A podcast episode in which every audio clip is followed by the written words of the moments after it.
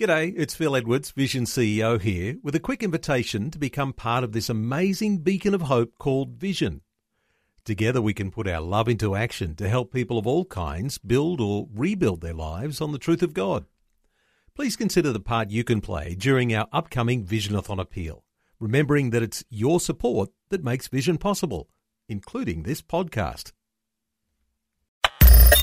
Audio on demand from Vision Christian Media exploring faith and the future. Neil Johnson and Bible teacher Dr. Kameel Majdali. We're working our way through a series in the book of Joshua.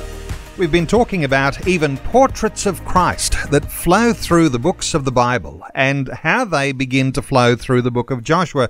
Kameel, there must be some things that are completely outstanding in this book of Joshua, things that are distinctive about the book, things that even ascribe to the authenticity of the book, but give us some real insight into the way that Joshua led the people of Israel into the promised land. Okay, great topic, Neil. Let's see what we can discover.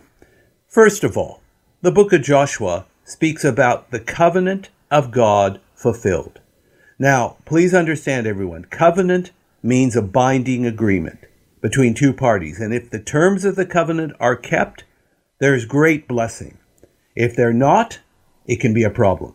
Well, God unilaterally made a covenant with Abraham, Isaac, and Jacob to give their descendants the land of Canaan.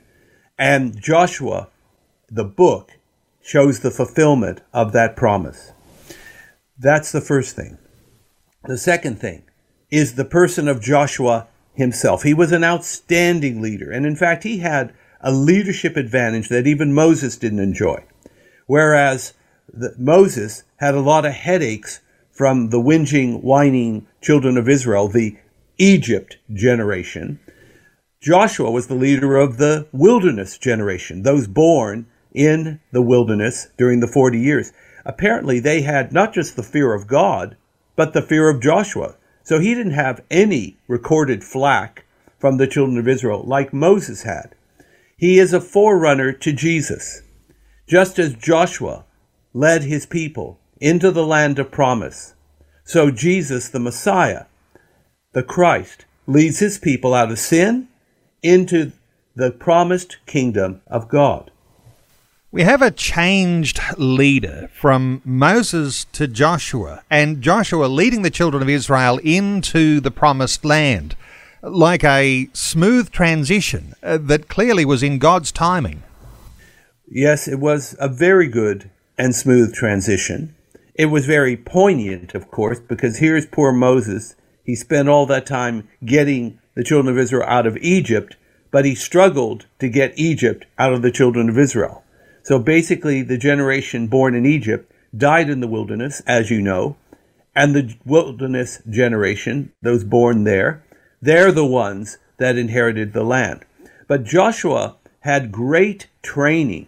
He was Moses' assistant. He was present when the Holy Spirit was given so that the judges, as it were, could prophesy and judge on Moses' behalf. He was there. He was one of the 12 spies that went into the land nearly 40 years before they actually inherited it. So he has immense amount of experience and the mantle fell on him, the call of God, the anointing, and the fear of Joshua came on the children of Israel. They just didn't give him any flack or any sass in the way that Moses. Certainly nothing that is recorded. When Joshua spoke, they stood to attention and when he said jump, they asked, How high? Faith and the Future with Neil Johnson and Dr. Kameel Majdali from Teach All Nations. For more from Dr. Majdali, including books and DVDs on prophecy, Bible commentaries, plus today's and other episodes of Faith and the Future, go to vision.org.au. Thanks for taking time to listen to this audio on demand from Vision Christian Media.